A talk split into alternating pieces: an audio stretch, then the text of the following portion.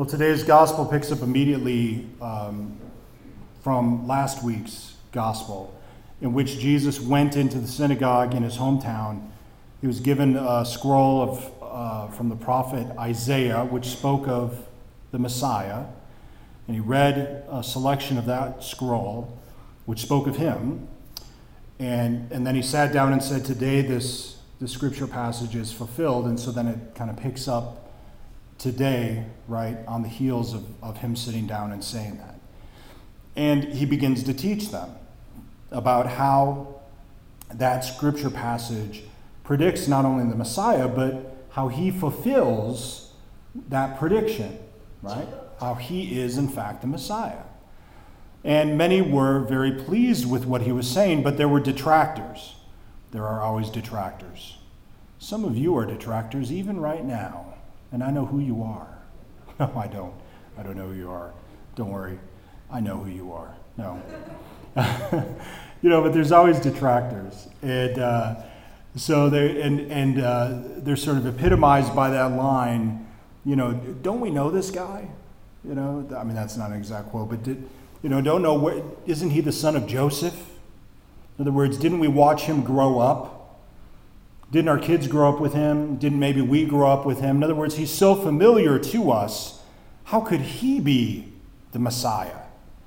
He's so familiar to us. How could his words be this fantastic, even, right? Um, somebody who is so familiar uh, that they would come back and claim to be the Messiah, that they would claim to be fulfilling the scripture, that they would claim to be a prophet, was too much for some of them in the synagogue. And so they doubted, they didn't have faith in the Lord. And he challenges them. He challenges them greatly. And he challenges them with two stories from the scriptures, which really, really made them angry. And you might wonder, well, why did it make him angry? So he talked about how, um, first, from the, a story from the prophet Elijah, there was a famine that spread through the land for some three and a half years. And it wasn't to any of the Jews that Elijah was sent, but to this widow, this non Jew, this widow of Zarephath, that, that Elijah was sent so that uh, she would have plenty to survive this famine. And it was to her that God's miracle was given. It was to her that God's graciousness and goodness was poured out. It was her who received the prophet and believed. The Jews should have believed, they did not. Many of them rejected Elijah. But this non Jew received him. So the same thing basically happens with Elisha, the successor to Elijah. Right? You have there are many lepers, many people suffering from leprosy, but this non-Jew, Naaman the Syrian, was healed by Elisha. He was the one given this, this great gift, this great miracle. God, God's work was, was made present in this non-Jew. When all of these other Jews doubted the prophet, and doubted God's work. It was this non Jew who believed. And so basically, Jesus was comparing all of these, all of these presumably probably men in the synagogue with those Jews who doubted the other prophets. And basically, he was saying, You're no better than them. This made them quite angry. You know, this made them very angry. Enough so that they were ready to commit murder. They were ready to kill the Lord, throw him off a hill. It's difficult sometimes. Actually, it's often difficult to hear the truth about ourselves when that truth, of course, is critical. I mean, it's easy to hear compliments about ourselves. It should be easy anyway. It's very difficult to, to hear critiques about ourselves. You know, um, especially something so, so severe as you do not have enough faith.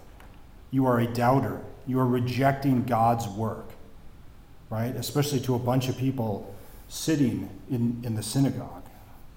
So where does that lead us then to reflect? Well, how are we with receiving the truth about ourselves? The critical truth about ourselves.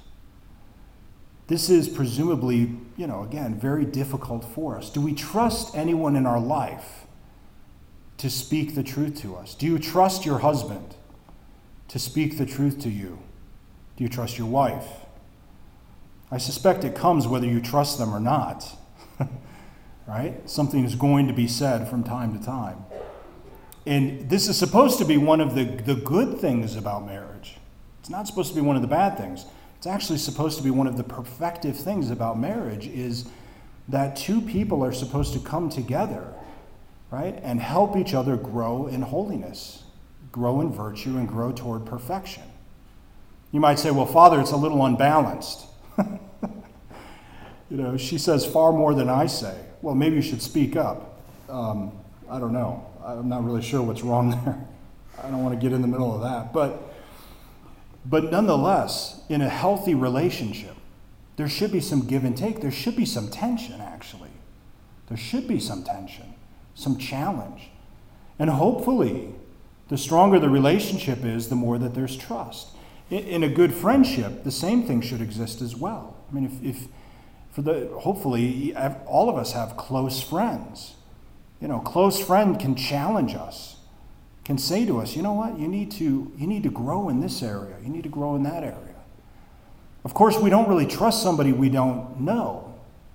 It doesn't really help if, if somebody we don't really know and don't really trust comes up to us and says, you know, you're a jerk. But you know, it happens. It doesn't, it, but it doesn't mean as much from people we don't trust or we don't have a relationship with, right? And it often does cause more tension. But if we trust somebody with, our, uh, with ourselves, with our, with our feelings, it can actually be very beneficial. And it's actually somewhat necessary. Now, moving to the Lord and moving to spiritual development, I suggest that this is actually a necessary element in our lives. It's absolutely critical that we have a disposition of openness to God. And this is, this is really what I recommend daily prayer uh, have a component of, which is in asking or in openness for God to show us our defects, for God to show us ways in which we need to grow. And what God desires to do is he, he desires to perfect us little, a little bit at a time, little by little. He usually doesn't just give us everything at once. Here's everything that's wrong with you. Thank goodness he doesn't do that. He usually shows us little by little, a little bit by little bit. Here's an example. I was, uh, I was refinishing one of the tops on, on one of my guitars, and you have to put the, uh, you have to put the lacquer on top, and then you have to um, take all these different types of um, sanding mesh, right? I don't know if any of you have ever done this, but um, there's all these different grit, you know, type of sandpaper, and so starting from like 1500 all the way up to 12,000, like eight different, and you just sand little by little by little. And at first, you know, you sand a little bit and you can see some of the marks left by the sandpaper, and it's a little grainy. And then you move further and further and further along, and it just takes time. You know, and if my guitar had feelings, it would probably be saying, ow, ow, ow. but as you move on, and as the, as the uh, sandpaper gets more and more fine and finer and finer, you can't see any of the can't see any of the marks anymore, right? Because it's getting buffed out and it's getting nicer and nicer. The finish looks well, it doesn't look that great to be honest with you, but it, you get my point that it it gets more and more finished and polished as it goes along. And this is really, I think, what God does. It's a bit of a metaphor of what God does with us. At the very beginning, it feels like we're really getting beat up a lot, right? And we do have feelings and emotions, and it hurts. It's like God has taken a sledgehammer or a chisel to us, and sometimes it's really painful. But the more we move along, it gets more and more refined and very, very specific. This is natural. This is a very common thing in the spiritual life. This is God moving us up, moving us along, moving us further as it ought to be. So I encourage all of you as you're as you're just moving along this path wherever you at you're at it's fine wherever you're at is where you need to be but i encourage an openness a dialogue with god.